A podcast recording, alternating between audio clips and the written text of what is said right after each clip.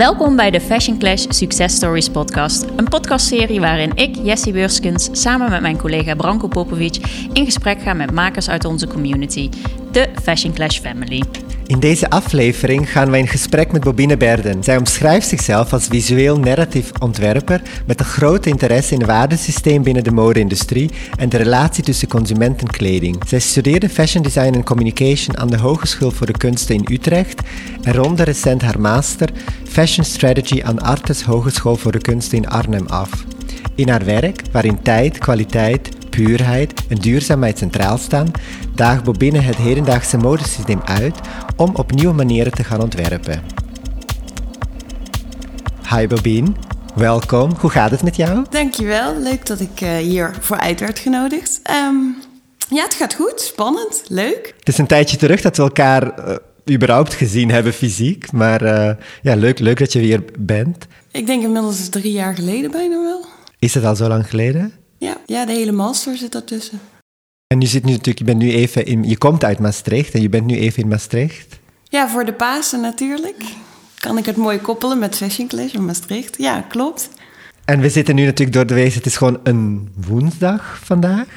Ja, het is gewoon een doordeweekse dag. Ja, je raakt een beetje in de war zo met corona, wat uh, wanneer is het weekend wel niet. En hoe ziet eigenlijk zo'n doordeweekse dag voor, voor jou eruit normaal uit?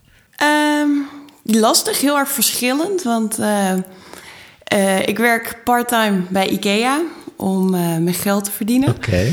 Ja, op de afdeling koken en eten. En daarnaast heb ik een atelier in Utrecht, waar ik eigenlijk drie à vier dagen in de week wel te vinden ben.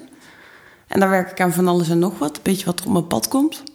En is dat goed te combineren, zeg maar, dat parttime werken in, en, en, en je werk, zeg maar? Mm, nou, ik denk wel, de droom is natuurlijk voor iedereen dat je uiteindelijk fulltime bezig kan zijn met je, wat je het allerleukst vindt. En dat is wel in mijn atelier ontwerpen, nadenken, schrijven. Uh, maar ja, zolang het nodig is, uh, is het niet anders dat ik het moet combineren met een andere parttime baan. En uh, om er meteen met de deur in huis te vallen, je noemt jezelf uh, een visueel narratief ontwerper. En daar kan ik me op zich wel iets bij voorstellen. Um, maar er zitten waarschijnlijk mensen te luisteren die denken: een wat? Wat, wat? wat houdt het in? Kun je dat misschien eens gewoon kort omschrijven, of kort eigenlijk gebruikte woorden die je nodig hebt. Maar wat is een, waar hou je mee bezig? Uh, ja, ik ben eigenlijk op de term gekomen, visueel narratief ontwerper, omdat ik eigenlijk heel veel verschillende dingen doe. Maar in essentie, wat, uh, wat eigenlijk het meest centraal staat in mijn werk, is dat het product wat ik maak, en dat kan wel audio, uh, een video of een kledingstuk zijn, waarin altijd het verhaal centraal staat. Dus op het moment dat jij eigenlijk naar iets kijkt wat ik heb gemaakt, vind ik het heel erg belangrijk dat je gaat beleven wat de emotie daarachter is. En vaak als ik een audio maak, gaat dit ook nog eens gepaard met iets fysieks wat er aanwezig is, wat vaak ook interactie vraagt met de kijker. Uh, om zo eigenlijk door een ontwerp, door iets fysieks wat je vast kan houden of aan kan trekken of waar je op kan zitten, uh, het dialoog aan kan gaan met de ander. En dan met name in mijn werk voornamelijk staat het re- of het herwaarderen staat vaak centraal voor iets waarvan ik denk, oh, daar, daar, kunnen we iets beter of meer bij stilstaan. Dat probeer ik eigenlijk weer in kaart te brengen middels mijn ontwerpen. Uh, en nog wat voorbeelden aanhalen natuurlijk. Um, in deze serie, deze podcastserie, gaan wij uh, met eigenlijk al onze gasten terug naar het moment dat onze wegen elkaar voor het eerst kruisten. En weet, weet jij misschien nog wanneer dat jij voor het eerst in contact kwam met, met Fashion Clash? Of wanneer hoorde je er voor het eerst? Misschien is dat al om te beginnen één vraag. En... Uh, nou, ik, het platform zelf ken ik eigenlijk al best wel lang. Al tijdens mijn studie, ik begon op de HKU dan. Toen was ik, ik gok 19 misschien. Ja. Mm, jong. Ja, dat is lang geleden. En toen kende ik het platform wel al, althans via, want ik kom uit Maastricht, had ik er hier en daar iets van gehoord. En het was had je het ook wel eens uh, al bezocht uh, als, als bezoeker bijvoorbeeld? Of uh, had je er alleen van gehoord in het? Nee, meer van gehoord. En ik, ik was altijd heel erg geïmponeerd door de kunstacademie in Maastricht. En dat linkte ik heel erg met dat platform ook. Nou, toen ging ik zelf naar de kunstacademie in Utrecht. En met mijn afstudeerwerk zag ik Branko zitten in de zaal. En, en Branko ziet er altijd een beetje extravagant uit. dus die viel wel heel erg op, dat weet ik nog. En uh, later had ik een mailtje ontvangen met of ik met mijn werk uh, mee wilde doen met Class. En dat voelde toen echt als een, uh, ja, als echt een, een, een, een, een mission accomplished. Zeg maar, van iets wat ik heel vet vond, dat lukte. Nou, dat is, ik moet wel zeggen, voor ons eigenlijk ook altijd fantastisch. Want kijk, dat is zo leuk. Kijk, wij zitten natuurlijk in Maastricht en uh, we zijn een platform voor alle ontwerpers, maar we hebben natuurlijk altijd een speciale soort van alert als we scouten, dat we zoeken naar ontwerpers die een link hebben met deze regio. En dan kan me herinneren dat we, dat we ontdekten, oh, Bobine Berden en, uh, van HKU, maar die komt toch gewoon uit Maastricht? En dan ga je een beetje zo natuurlijk via social media, je googelt dus wat en denk, oh, ze komt echt uit Maastricht. En dat is dan voor ons ook altijd een, echt een uh, geweldige ontdekking. Zeker uh, ontwerpers die als jij zo heel uitgesproken werk maken ook, dat niet zo standaard mode benadering is. Dus daar zijn wij ook heel blij mee. en, en om je dan eigenlijk, ondanks dat je natuurlijk in Utrecht woont, op die manier zeg je hoeft niet per se hier te blijven wonen. Maar als er weer een soort link ge gezocht wordt, en dat was natuurlijk voor ons ook net zo geweldig dan om jou te leren kennen. En dat was voor, naar ons weten, toen in 2018 was eigenlijk de eerste keer dat we echt samenwerkten. We hadden een, een project God is a Woman. En uh, eigenlijk naar aanleiding van jouw werk hebben, we jou gevraagd om daaraan mee te doen. En daarnaast heb je jouw installatie Afwezige Aanwezigheid, dat is je afstudeerwerk van HKU. Die hebben wij, uh, die, daarmee heb je meegedaan met Fashion Talent Takeover. En we hebben je gekoppeld aan de winkel van Milan Palma. Dat was in ieder geval in 2018 uh, heb je eigenlijk uh, ja, met een aantal projecten meegedaan met ons festival. En uh, wat, ja, waar we gewoon naar benieuwd zijn, dat is misschien een tijdje terug. Hoe is het dan om met je afstudeerwerk eigenlijk in je geboortestad in een platform als Fashion Clash dan aan mee te doen als pas afgestudeerde? Nou, eigenlijk was dat doodeng. Dat weet ik ook nog wel. En ik kreeg toen een, heel, een hele mooie winkel, winkel, leegstaand winkelpand aangeboden in de Entre-Deux. En daar stond ik prominent in beeld. En uh, ik weet nog op de dag dat het festival opende, werd ik meteen gebeld door de radio. En RTV Maastricht kwam langs. En ja, ik was ook nog niet zo mondig. Ik vond het allemaal doodeng. Dus ik durfde ook niet echt volmondig over te spreken. Dus ik weet nog wel dat het voor mij heel veel drempels waren waar ik overheen moest. Zeg maar, je werk ergens exposeren is één ding. Dan kan, dat kan heel passief zijn, maar je hoopt natuurlijk dat het interactief wordt. En ik heb daar met knikkende knieën voor die ruit gestaan en dat mensen vragen stelden. En dat, dat er toen iemand langskwam en zei: Goh, kan je er wat over vertellen? En ik dacht: Nee, liever niet. En, en, nou, en uiteindelijk werd dat een klein gesprekje en dat lukte toen wel. En toen kwam daarna, voor mijn gevoel kwam God is a Woman net iets later. Ik weet niet of dat hetzelfde event het, was. Het is hetzelfde, ja. Hetzelfde event. Ja, en ik weet, dat werd gepresenteerd in Centre Ceramiek. En dat ik daar ook, ik durfde amper te gaan kijken naar wat, wat want als ontwerper, je zit heel erg achter je eigen bureau, je bent heel erg aan het nadenken, je leest dingen, je schrijft. En op het moment dat je het dan toch echt gaat presenteren, en vooral in de stad waar je zoveel mensen kent, want mm, ja, ik ken heel Maastricht, Maastricht is klein, dus vond ik het doodeng om het allemaal te doen. Ja, ja dat is me af, want wij, zo is, vanuit ons, wij bekijken het altijd soort van heel open, maar soms sta je daar natuurlijk niet bij stil dat het voor, voor iemand die pas begint ook inderdaad overweldigend kan zijn. Al die ervaringen die, die je hebt natuurlijk je confrontatie als jouw werk buiten jouw schoolbubbel, zeg maar. Uh...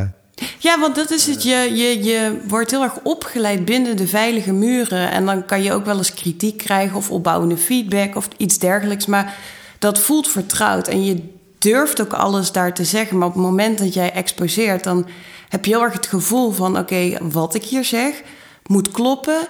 Het moet matchen. Mensen moeten het kunnen zien. Mensen moeten het kunnen voelen. En, en doet het het wel? En dan komt er opeens toch wel een bepaalde onzekerheid misschien. En vooral als je net klaar bent. Maar ik denk stiekem, het blijft altijd wel een beetje, beetje spannend om je werk te publiceren.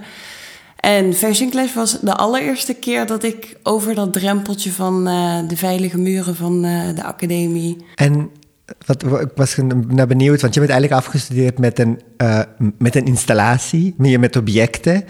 En niet met een typische modecollectie. En, um, en je had natuurlijk de vrijheid om, om je ook om, om breder af te mogen studeren. Dat is natuurlijk zo mooi dat van, van de laatste jaren dat het wat vrijer is geworden bij de modeopleidingen. Uh, en natuurlijk in je werk, natuurlijk mode wordt gebruikt als communicatiemiddel. Maar vind, vond je het spannend, omdat je natuurlijk, ja, je komt van een modeopleiding eigenlijk, om een werk wat een installatie is te presenteren. Vind je dat, hoe is het eigenlijk om, om je op die manier de wereld in te presenteren met een soort atypisch uh, modewerk? Ja, een goede vraag. Want ik kan me nog herinneren dat, dat tijdens mijn opleiding was dit ook een moeilijk punt. Ik kwam natuurlijk de academie binnen met het idee dat ik een modeontwerper werd en dat ik de runway ging veroveren en dat ik draagbare collecties wilde maken en mensen wilde verleiden. En nou ja, dan, dan zit je in dat hele modesysteem waar je in opgeleid en dan denk je, god, dat is eigenlijk alles behalve wat je wil. Um, maar toch was het, het jaar wat voor mij is afgestudeerd, dat was gewoon nog echt met, met standaard catwalk collecties. En je had wel de afdeling communicatie, maar dat was toch nog niet uh, heel erg beeldend. Um, en ik weet nog dat toen ik in mijn afstudeerjaar zat en ik wilde dat heel graag veranderen, dat dat ook moeilijk was. Want je hebt ook te maken met docenten die heel erg uh, het gewend zijn om met een bepaalde manier iemand op te leiden en hem toch te sturen en te richten op maak een collectie, het moet zoveel items, het moet dit, het moet dat. En ik dacht alleen maar, ja, maar ik wil dat eigenlijk helemaal niet. En hoe kan ik het nou inzetten? Hoe kan ik eigenlijk misschien wel ontwerpen, maar het verhaal wat ik wil vertellen um, letterlijk in een scène vormgeven? Dat was eigenlijk waar ik nou op zoek was. En hoe kan een, een textiel spreken en hoe kan je iets opblazen en hoe maak je iets los van het feit dat je een verhaal wilt vertellen, maar ook aantrekkelijk om naar te kijken, zodat je iemand ook uitnodigt om naar te kijken. En ik denk, het was echt best wel een beetje een gevecht geweest in mijn afstudeerjaar. Van, uh, en dat het daarna zo goed werd ontvangen, en ook binnen de schoolmuren, dat was echt een cadeau. Dat ik dacht, oh jeetje, het is gewoon gelukt. Want je, je won daar ook een, een, eh, een award mee, hè? Ja. Uh, de prijs voor innovatie. Dus ja. Dus dat was eigenlijk. Dat is best een mooie ja. ja. bekroning, dan toch ook wel. Bevestiging, kan ik me voorstellen. Ja, en, en, en ik werd er ook voor genomineerd en ik kon het... Ja, ik dacht, dit is een grap. Dit, dit gaan ze dit nou doen? Ja. toen moest ik door allemaal rondes daarvoor heen. En ik dacht, nou, nu ga ik afvallen. Oké, nu ga ik afvallen. Oké, nu. En uiteindelijk sta je dan in de finale en je moest dat pitchen. En mensen waren zo enthousiast dat je dacht... God, je hebt echt iets in handen en mensen zijn het ook niet gewend, blijkbaar. Terwijl op het moment dat jij dingen aan het maken bent, dan. Ja, om net te zeggen dat het vanzelf gaat, dat is het natuurlijk nooit. Maar het is iets wat heel erg vanuit jezelf komt. Dus wat je zelf bedenkt. En dan is het mooi om te ontdekken dat het voor zoveel mensen zo nieuw is. Ja je, ja, je stelt je in die zin zelf natuurlijk heel kwetsbaar op. Ook inderdaad, wat je net al aangaf. Oh, het is heel eng eigenlijk als je voor het eerst iets aan de buitenwereld toont. Wat, inderdaad, wat vinden mensen ervan? Ik kan het nog helemaal fantastisch vinden, maar als iemand anders daar een hele andere mening over heeft, eh, dan. Ja, nou ja, en ik denk ook wel, je moet natuurlijk ergens uh, toch wel een beetje trots zijn op hetgene wat je hebt gemaakt. Dat, ik denk ook dat voel je als ontwerper heel erg. Je weet precies wanneer iets totaal de soep in loopt en je voelt wanneer iets wel werkt of niet werkt. Maar um, hier en daar ben je toch altijd op zoek naar de bevestiging. Misschien zelfs wel van de bevestiging van degene die niet bekend is in het modevakgebied. Want je hebt natuurlijk ja, in je bubbel, in je modebubbel, uh, ja, zijn mensen kunnen heel ver en vrij denken. En je hoopt natuurlijk dat je juist ook de mensen kan triggeren die misschien iets conservatiever zijn daarin. Ja. Zijn dat dan ook mensen die dichtbij je staan bijvoorbeeld?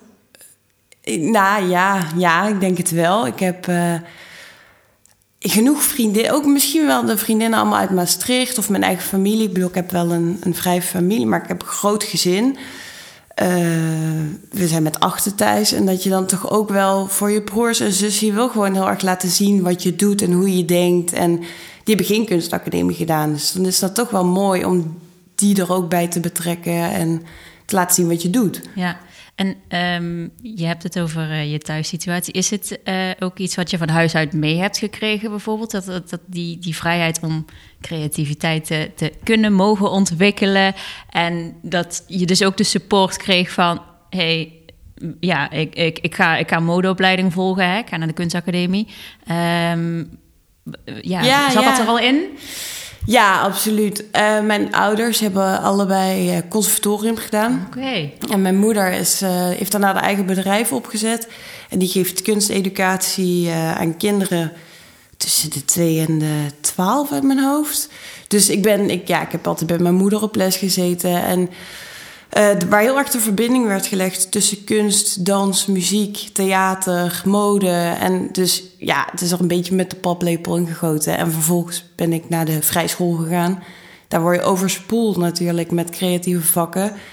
En het vak wat me daar het meest triggerde was textiel meteen. Dus zodoende ben ik daar wel al op, jong, ja, op jonge leeftijd echt ingerold. Interessant. En, en, en, uh, en en ja, dat is natuurlijk heel bijzonder natuurlijk, dat misschien door, door uh, waar je mee in aanraking komt, het ook niet vreemd is dat jij interdisciplinair gaat werken zelf, misschien.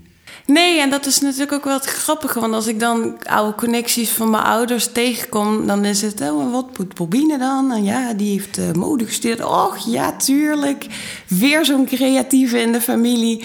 Dus wat dat, ja, in die hoek was het helemaal niet vreemd. Maar ja, en ik, dat is ook wel de reden dat ik heb gekozen overigens om echt in Utrecht te gaan studeren. Om daar mijn eigen pad te gaan volgen zonder dat ik eenmaal die, die beïnvloeding... Ik wil het echt zelf gaan doen. Zonder dat je vanuit thuis en al die connecties meeneemt... en dat mensen al een bepaald idee daarbij hebben.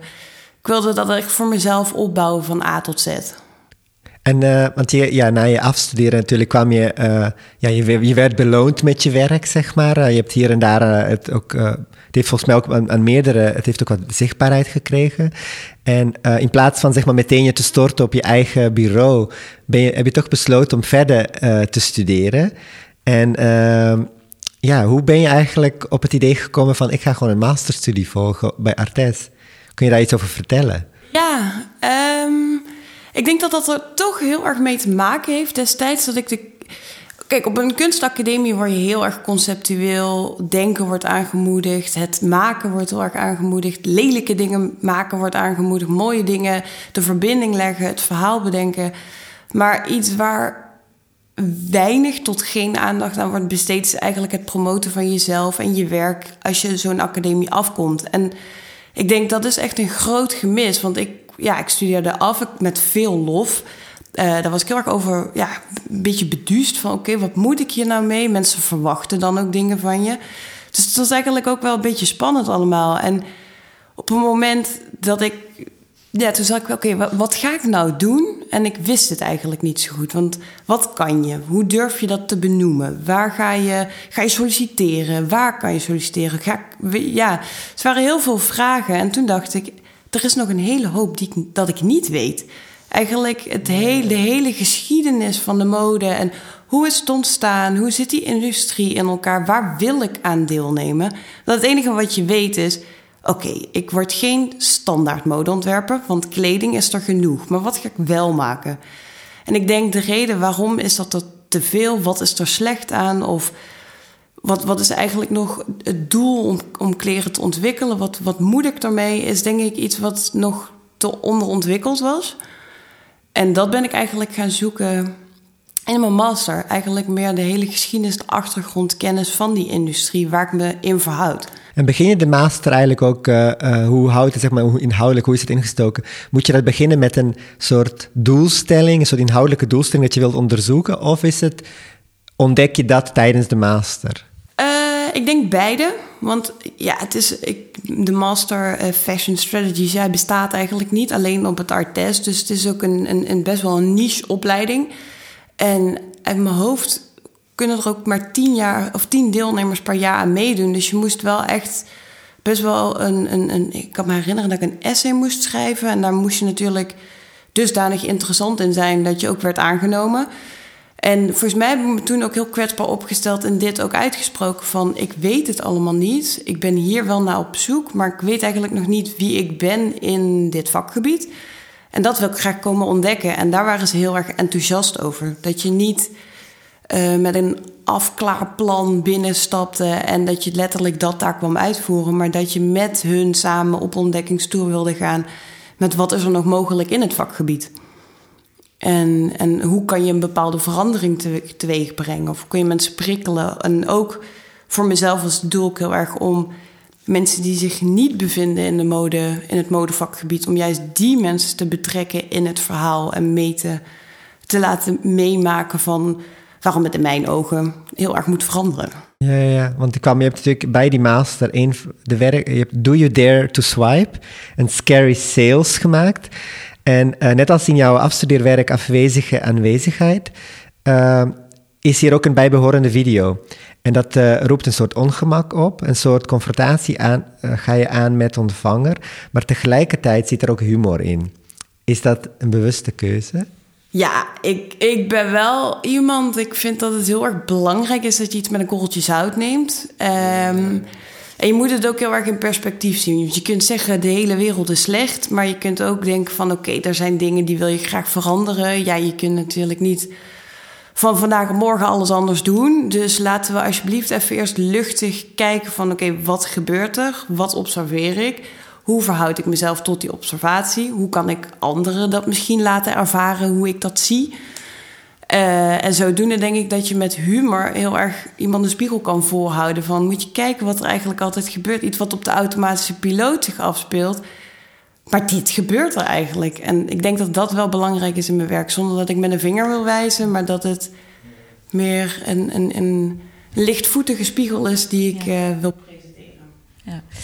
Um, op Artes maakt hij ook weer een, eh, een afstudeerwerk. Wordless Valuable heet het. Ja, het is eigenlijk, daar wil ik me niet meer aan vertonen. Maar ik had een internationale opleiding uh, uitgekozen. Maar ik, het, ik heb het uiteindelijk allemaal in het Nederlands gedaan. Ja, dat viel me inderdaad ook op. Je titels zijn allemaal in het Engels. En uh, beschrijving, maar inderdaad, de video's zijn Nederlands staan. Ja.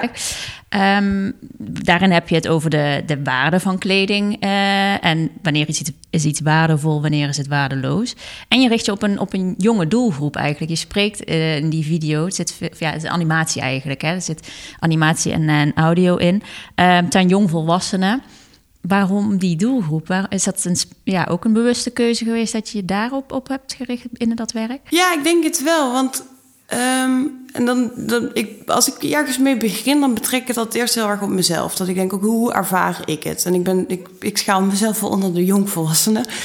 En Iets wat me heel erg opvalt, ondanks dat ik me in dit vakgebied uh, bevind, merk ik zelf dat ik het zelf ook moeilijk vind om te zoeken naar wat is, wat is ja, goed of fout. Dat is natuurlijk niet echt iets hoe je, hoe je iets. Um, er zit een groot grijs gebied tussen. Ja. ja. nou ja, en ik bedoel, ik, ik, ik ga ook wel eens een Zara in of een HM in en laat me verleiden en denk als ik over straat loop, god, daar loopt iemand met een mooie jas. En ergens weet ik dat is een jas van nu. Maar ik wil hem toch hebben. En ik bedoel, ik kan mezelf heel erg makkelijk nog verplaatsen. Ook ondanks dat ik hier zo kritisch over ben. Dat dit gebeurt. En ik heb een enorme achterban aan mensen die ik om me heen heb. Zowel op werk als op mijn studie, als thuis, als, als gewoon losse kennissen. Die zich op, van jongere leeftijd, die gewoon ja, toch wel op regelmatige basis hun kledingkast toch wel vernieuwen. En dat ik me heel erg af begon te vragen van... oké, maar hoe komt het dat we dit doen? En je hebt altijd van die stapeltjes in je kasten van... oké, dit bewaar ik, dat ligt er al jaren. Ik draag het eigenlijk niet, maar toch kan ik het niet wegdoen. En dit is een shirt, dat heb ik eergisteren gekocht. Het label hangt er nog aan en volgend jaar ligt het er nog... en dan gaat het een keer de prullenbak in. En dacht ik, ja, ik heb dat zelf misschien ook wel... Dus ik was heel erg, waarom ik jongeren uiteindelijk heb gekozen, is omdat ik heel erg mijn eigen, mijn eigen gevoel wilde zoeken bij andere jongeren van hebben we dit allemaal en waarom doen we dit en waar, waar, hoe verhoudt zich dat tot elkaar? Zit daar een lijn in? Um, met ook wel het idee dat ik dit verder wilde gaan onderzoeken, uiteindelijk ook bij ouderen en misschien ook wel bij kinderen. En, uh, maar dit echt als startpositie heb genomen, dat het ook het dichtste bij mezelf stond. Ja. Kan ik daaruit opmaken dat jij toch wel een bepaalde verantwoordelijkheid voelt uh, om, om vanuit jouw werk dus bij te dragen aan een betere wereld? Of is het maar dat, ja, absoluut. Dat, dat, kleine beetje. Absoluut. En je merkt ook met al die jongeren die ik dan heb geïnterviewd, dat zelfs zo'n, ja, het was een gesprek van drie kwartier met verschillende mensen. Dat heeft zoveel impact gehad al. En dat ik nog steeds met hun in contact sta over dit onderwerp. En dat ik dan berichtjes krijg van... Hé hey Bob, ik heb het niet gekocht hoor. Want... Uh, of ik, ik heb weer iets gevonden wat, ik heel, wat me heel dierbaar is... maar ik was het al heel lang kwijt. Of, en dan dat je toch merkt, er ontstaat een dialoog. En omdat je het op... op ja, het was een één-op-één gesprek heel laagdrempelig. Ik vroeg, neem één heel waardevol kledingstuk mee... en één waardeloos... En je had iets in handen, je had iets waar je naar kon kijken. Dus het was ook heel makkelijk om je daarin te verplaatsen, ook voor de deelnemer. Je sprak niet op academisch niveau of zo. Dus...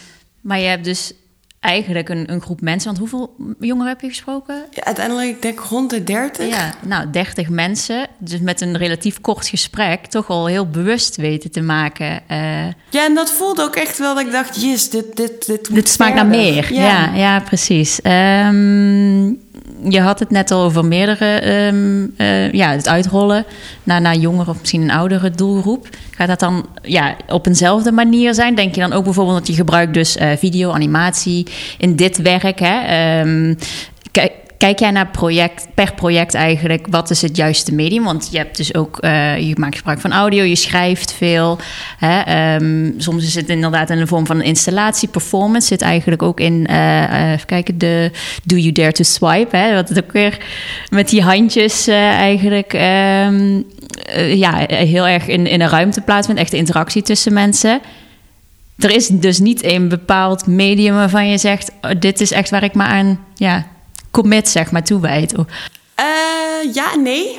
Ik, ik, ik, ja, ik hou ervan om nieuwe dingen te ontdekken. En ik bedoel, ik ben zelf ook nog... Ik kom maar net om de hoek kijken. Dus er is ook nog zoveel wat je kan proberen en experimenteren. Uh, de animatiekeuze uh, bij mijn afstudeerproject van de, mijn master... is eigenlijk ontstaan ook vanuit die afstand die corona creëerde. Want het, ja, corona was er opeens... Mm en ik kon geen materialen vinden. Ik kon eigenlijk moeilijk naar mensen toe gaan. En toen ben ik heel, uit, heel erg vanuit dat gesprek op anderhalve meter afstand en mensen interviewen, kreeg ik opeens heel veel materiaal. En toen dacht ik, wordt het een podcast misschien wel? Of wordt het misschien een animatie? Uiteindelijk ben ik, heb ik gekozen voor de animatie, omdat ik een, uh, de animator uh, in mijn studio had zitten... die helemaal enthousiast werd van mijn onderwerp. En zodoende is dat gaan verweven In jouw directe omgeving eigenlijk. Ja. ja.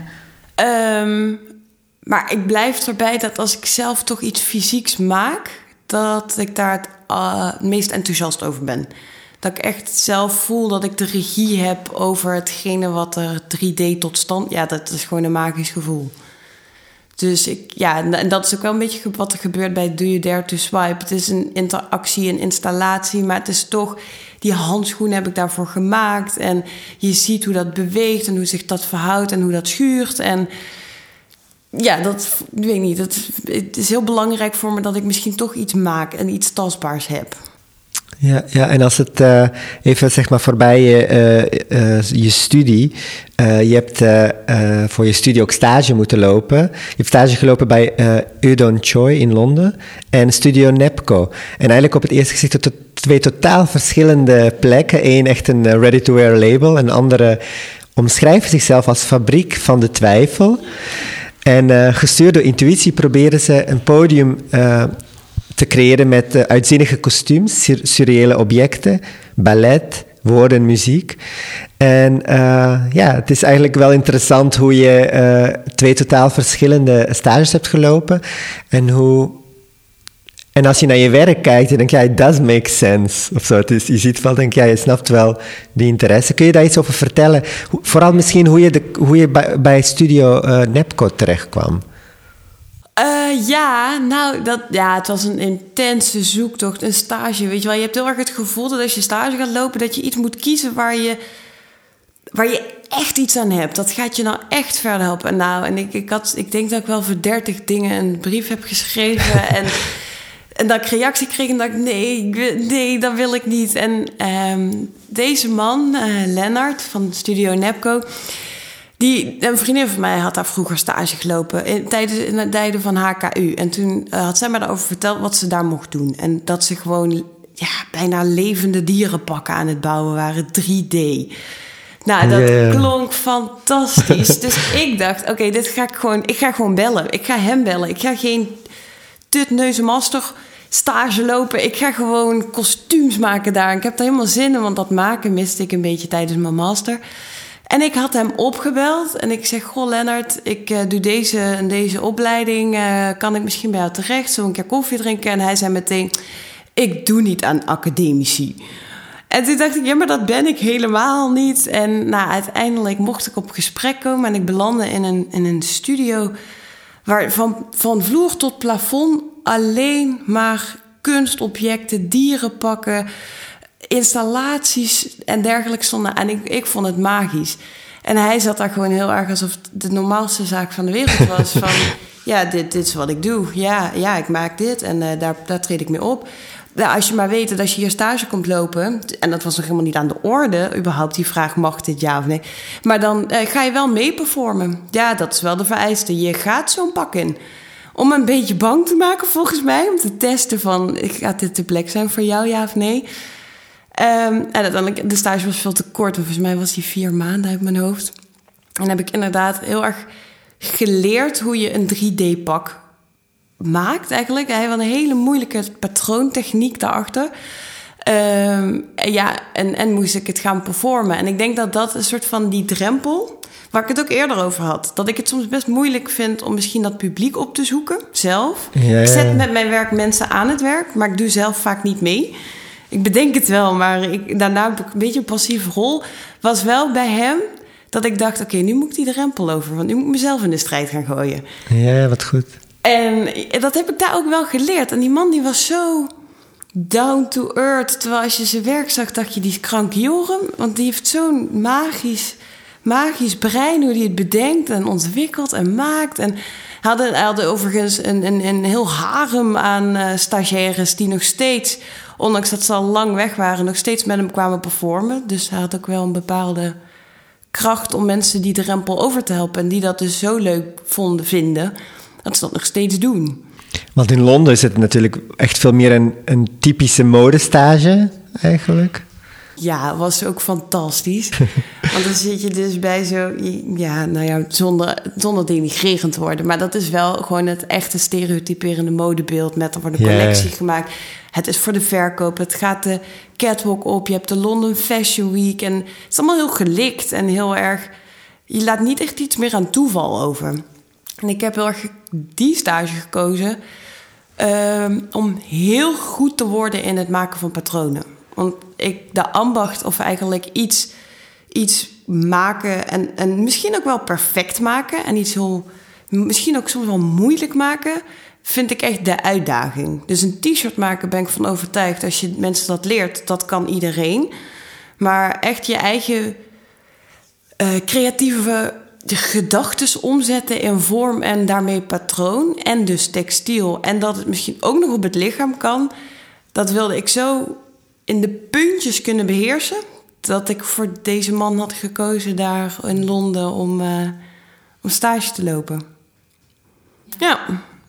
Mooi, mooi. Ja, goed, die heb je toch, uh, steek hem even in je zak, toch? Ja, dat was een hele Tijdje ervaring. in Londen wonen, werken. Was drillen. Ja, ja, dat uh, ja. helaas is toch nog wel ook het klassieke beeld eigenlijk. Nou, was, hè? Dat was een hele sympathieke man wel. Ja, maar hard werken. Ja, nou ja, het was, hij, hij ging er wel voor. Hij had wel een doel voor ogen. En ik denk ook wel, en dat maakt het zo moeilijk in de modewereld. Er zit gewoon niet heel veel geld. En, en als jij daar stage komt lopen, wordt ook echt iets van je verwacht. Want jij dra ja, je moet gewoon 100% meedraaien. Je hebt eigenlijk bijna niet de tijd om te leren en om die stagiaire te zijn. Maar je moet er samen voor zorgen dat dat werk afkomt. En ik denk dat daar de druk heel erg op ligt voor een stagiaire.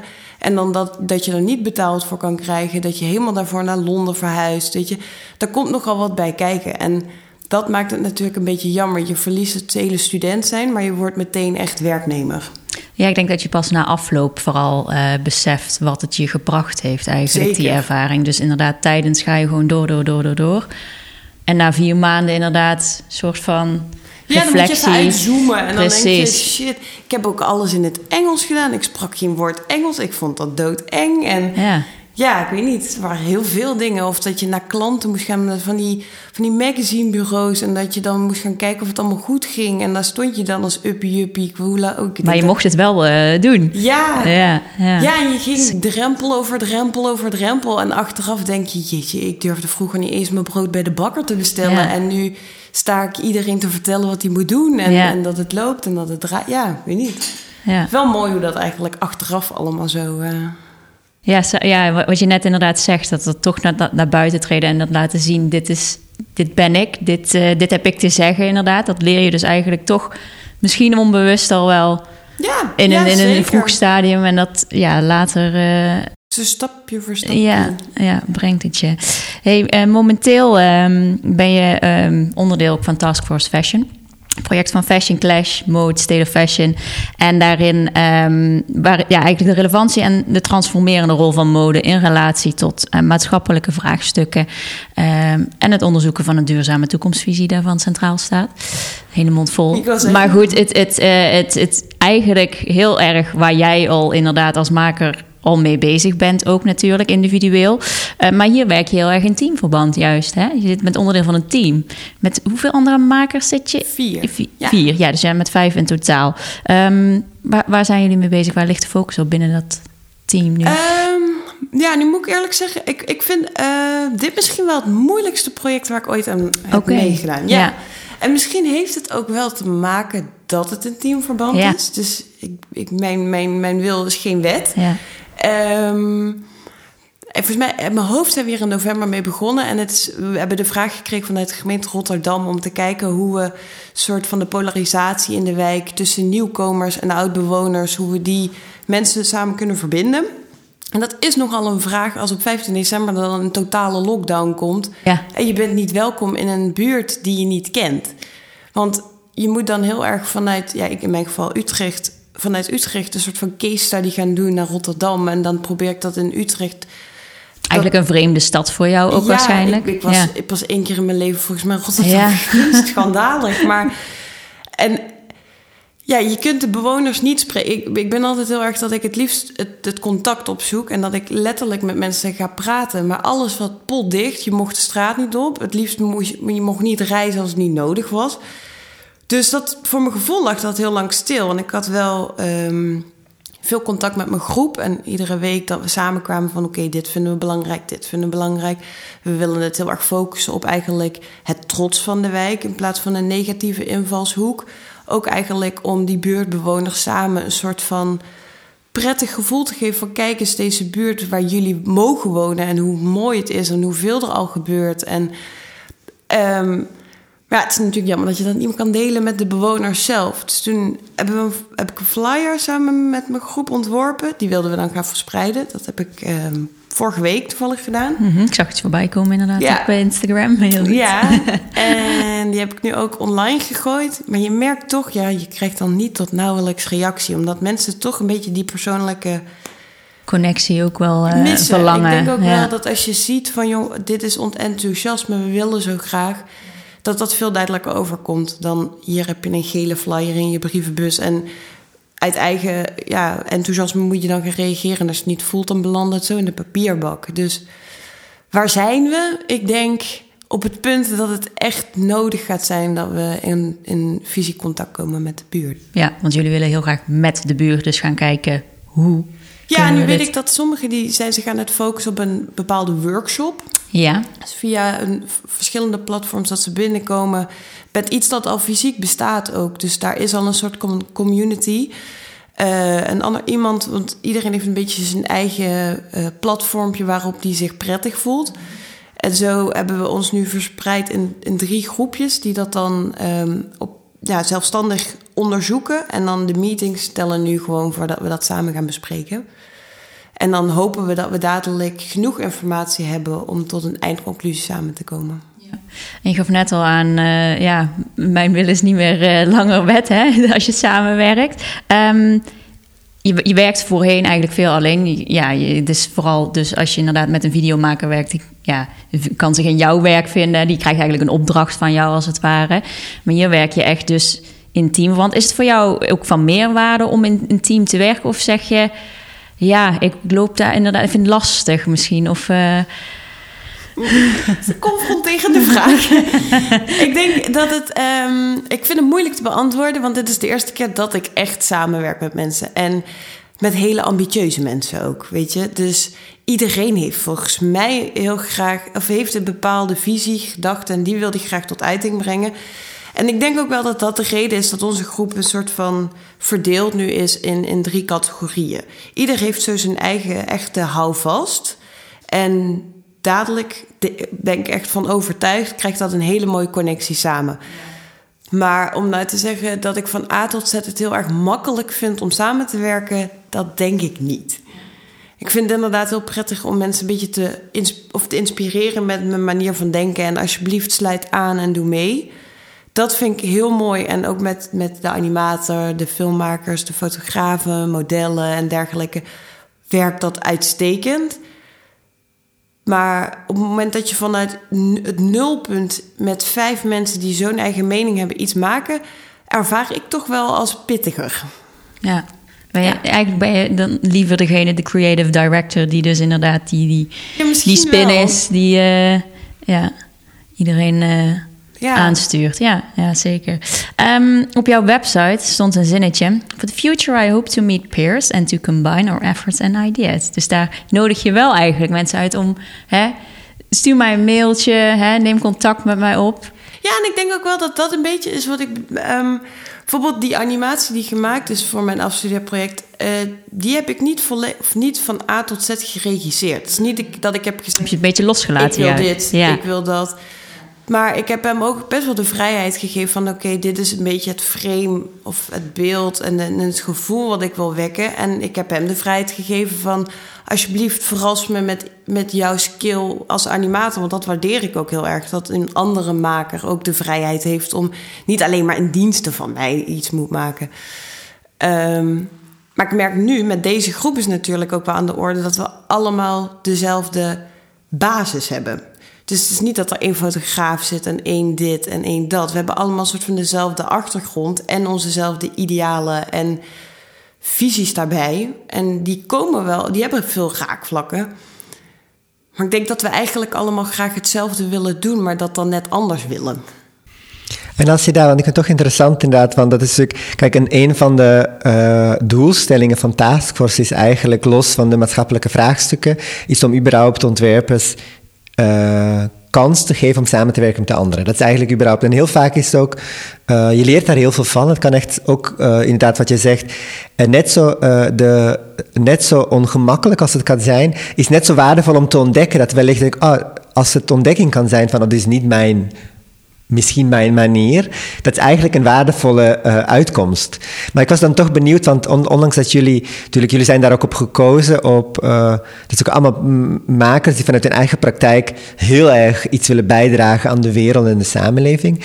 Maar zou je, uh, als je jezelf natuurlijk niet, niet vergelijkt met hun, maar zou je kunnen, zou je kunnen benoemen of van, wat is dan wel jouw skill ten opzichte van de anderen. Wat je denkt, oh, maar dat is wel iets wat ik kan toevoegen in de groep als het gaat om, om dat, je natuurlijk gezamenlijk wel verantwoordelijk bent voor wat jullie aan het doen zijn. Ja, ik, nou, ik denk dat ik dat heel goed weet. Uh, en dat is eigenlijk echt dat sociale contact. Die, ja, die ja, verbinding leggen met de buurtbewoners. Want ik merk ook dat, en dat zegt mijn groep dan ook... oh, ik, ik ga liever niet de straat op om te flyeren. Ik wil liever niet de winkel binnen. En That's fine, want dat wil ik heel graag. En misschien is dat ook wel waar ik persoonlijk tegenaan loop. Dat eigenlijk hetgene wat ik graag doe en het, het liefst doe, dat dat nu heel moeilijk gaat. Dus dat ik op zelf, misschien zelf wel op zoek ben naar iets van: oké, maar hoe kan ik diezelfde vibe vertalen in tijden van corona dat het niet gaat hoe ik dit wil. En de rest van mijn groep ja, is, is wat dat betreft liever, ja, staat niet liever centraal in die wijk, maar hebben gewoon hele mooie conceptuele ideeën voor wat ze kunnen bijdragen voor de wijk. Op het moment dat er misschien ook ergens al die informatie is. Dus ik denk dat het een beetje, ja, er is, er is een goede wisselwerking in theorie. Maar in praktijk leven we denk ik gewoon net een andere tijd. Ja, dat is natuurlijk wel natuurlijk de uitdaging van, uh, dat project in specifiek, dat, uh, Ja. wij hebben natuurlijk nu Maastricht en, eh, en Tilburg zijn ook onderdeel van eh Taskforce. Er zijn ook twee teams. En ja, inderdaad, het, eh, omdat het zo gaat over maatschappelijke vraagstukken in relatie tot reële eh, omgeving en mensen, zonder daadwerkelijk met die mensen te praten, is het gewoon heel moeilijk. Ehm, ja, maar het is gewoon inderdaad interessant. We, zijn gewoon, we merken, het fascineert ons ook hoor, van, eh, we z- je zet natuurlijk ontwerpers in een project, maar eh, eh, wat wij in ieder geval mooi daaraan vinden, is dat het een onderzoek is. En in die zin het niet een eh, verwachting is dat er een soort van resultaat komt. Dat vooral die, die ontdekking, dus überhaupt zo te reflecteren nu al, zeg maar, zoals we hier met elkaar praten, is al een onderdeel van het traject. Nou, en ook waardoor ik, denk ik ook zelf, eh, in, het, in het werkveld of in, ja, gewoon in die buurt al ontdek van... oké, dit ben ik dus eigenlijk in een project. Dit doe ik het liefst. Ja, en dat ja. ik ook nu, nu ervaar van, oh, ik loop daar dus tegenaan. Dat heeft ook niks te maken met mijn groep of zo. Ik denk dat wat dat betreft is dit heel erg persoonlijk.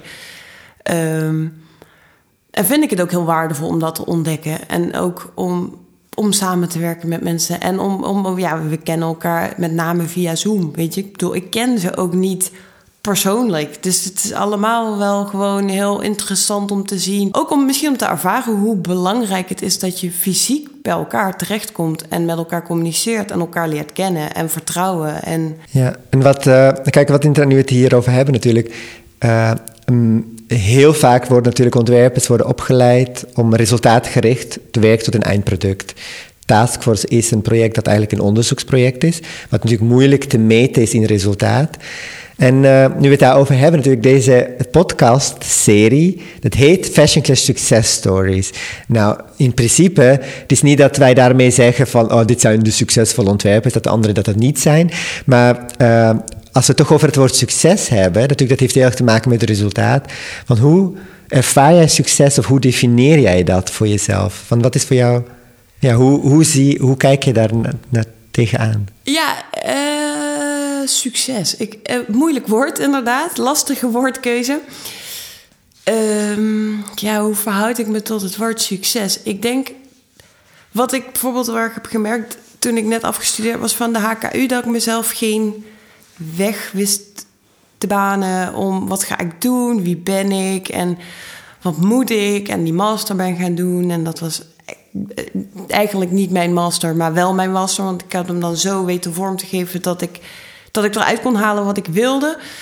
En ik denk de weg voor mij voor succes is ehm, het accepteren dat ik onderzoekende ben naar wie ik ben en wat ik wil zijn en, en wat ik wil uitstralen. En op het moment dat ik dan inderdaad die interviews heb gedaan met al die mensen en dat ik gewoon merk hoe enthousiast mensen ervan kunnen worden, eh, enkel door het voeren van een gesprek, dat ik heel erg, ik weet niet, ze vonden het zo leuk om eraan deel te nemen. Terwijl ik dacht in eerste instantie alleen maar, ik ben één grote last en ik kom jullie weer lastigvallen met, ik wil met jullie praten en ik moet data en ik moet dit. En dat je eigenlijk ervaart hoe waardevol het is dat je gewoon voor de ander de tijd neemt en echt luistert naar zijn persoonlijke verhaal en diegene het met enthousiasme vertelt. En soms was het heel intiem, soms was het emotioneel, het was heel grappig. En dat ik dacht, wauw, dit, dit is wel iets wat ik dus teweeg kan brengen. Op heel, hele kleine schaal, maar het voelde zo goed voor mezelf dat ik denk als je het. Dan wil ik het woord succes daar eigenlijk helemaal niet aan koppelen. Maar het was gewoon zo'n euforisch moment voor mezelf. Dat ik wel denk, ik heb iets in handen waar ik heel blij van word. En waar ik heel graag mee verder wil. Ja, dat is echt mooi, mooi om te horen inderdaad dat ook steeds meer... Misschien als je ze- in het begin van je verhaal en je, zegt, je begint zo'n opleiding en je denkt ik word de, de nieuwe Alexander McQueen en dat je uiteindelijk tot conclusie kan komen oh, maar als ik een, groep mensen kan inspireren via een gesprek, dat is net zo waardevol op een kleine schaal. En dat ik denk dat ook wel dat mooi is van deze tijd, dat eh, de nieuwe generatie makers eh, ook anders naar de wereld kijken of zo. Veel reëler en dat dan die impact op kleine schaal net zo waardevol is als dat jij grote zalen gaat trekken met... Nou, ja, ik hoop natuurlijk dat dit ook het onderwijs gaat worden. En dat mensen zich heel erg bewust zijn dat je impact heel erg. Nou, makkelijk wil ik niet zeggen, maar je kan impact maken op kleine schaal. Gewoon met de mensen om je heen die dicht bij je zijn. En op allerlei verschillende niveaus en met allerlei verschillende thematieken. En ik denk dat het heel erg belangrijk is dat we gaan kijken naar. Wat kunnen we binnen onze eigen rijkwijde gewoon behalen? En, en wat vinden we zelf nou waar, waar leven we voor? Waarvoor zijn we hier? En om nou inderdaad te zeggen dat dat voor mij de runway in Londen is. met eh, 100 miljoen mensen die ik niet ken. Ja, ik denk dat dat een beetje passé is. Ja, alle kleine beetjes helpen eigenlijk, die, dat ja, gedachtegoed. Ja, het is veel leuker als je het persoonlijke contact er uiteindelijk rondom hebt. Ja, ja. Um, tot slot nog een vraag voor de toekomst. Je had het er net misschien al over kort, maar waar droom je van? Hè? Je, eigenlijk zeg je al, die euforie wat ik voel van mensen, hè, toch iets, al is het maar heel klein eigenlijk, iets bijbrengen en bewust maken van, van uh, bepaalde thematiek. Um, Oh, ehm, ja. Nou, ik, ja, ik ben gewoon. Ik, ik hoop dat ik de rest van mijn leven heel veel verschillende projecten kan gaan doen. Ik gewoon met, met allerlei verschillende mensen kan gaan samenwerken. En dat we uh, gaan ontdekken welke waardes we, we kunnen delen met een zo groot mogelijk uh, publiek in je, in je omgeving. En dat je mensen kan prikkelen en inspireren. En, Wat is een samenwerking waar je van droomt? Mag heel groot denken. Iemand, uh, bijvoorbeeld een voorbeeld. Um, nou, weet niet. Ik, ik vind het heel grappig. Ik ben nu net een nieuwe samenwerking gestart met mijn allerbeste vriendin van vroeger, van toen ik vier was. Zij is journalist en um, nou, ik als ontwerper. En we zijn nu onze krachten aan het bundelen om een uh, project op te zetten. Dat heet dan Flaneren in oma's kleren. En nou ja, ik weet niet. Dat is ontstaan vanuit een borrel op een terras ergens in Amsterdam. En we zijn nu ja, drie, vier maanden echt volle partij bezig om dit werkelijk te maken. En dan vind ik dat ook weer zoiets dat ik denk van god, dat begint dan als een klein grapje ergens. En dat wordt dan helemaal dadelijk ja, uitgebouwd tot echt een waardevol project. En dat zijn wel de dingen die het verrassend maken. Dat je denkt, ik had nooit gedacht dat ik met die meid waarmee ik in de zandbak zat... nu zeg maar gewoon zoiets aan het doen ben. Ja, ik weet niet, dat, dat vind ik waardevol. Ja, ja. ja dat klinkt ook ontzettend waardevol. En ik hoop gewoon dat dit soort vreemde dingen blijven gebeuren. Ja, Mooi, mooie, mooi beeld voor de toekomst, denk ik, uh, om aan vast te houden, toch? Hey, um, als mensen jou, uh, als meer van jou willen zien, want we hebben het natuurlijk nu over heel veel dingen gehad. Hè? Het is geen visueel medium. dus ik kan me voorstellen dat mensen denken, oh, ik ben wel nieuwsgierig. Waar uh, kunnen ze meer van jou zien? Websites? Ja, ik heb een website. dat is leo-noren.com. Of me trouwens af, waar komt een Leonore vandaan? Uh, ja, dat is misschien een beetje gênant. Maar ik, nee, ik heb een tweede naam. Ik heet Bobine Leonore Berde. En Leonore is toch wel een beetje mijn prinsessennaam. Zo zie ik het ook altijd. Dus toen dacht ik, als ik designer word, dan uh, wil ik dat graag naar Leonore doen. Maar ik merkte dat dat geen groot succes was. Want mensen zoeken gewoon altijd op Bobine Berde. Dus... Ook een goede naam eigenlijk. Ja, nee, absoluut. Daar ben ik ook heel erg blij mee. Ja, nee, ik kan me voorstellen. Oké, okay, dankjewel uh, voor dit gesprek. Leuk dat je bij ons te gast wilde zijn. Heel erg bedankt.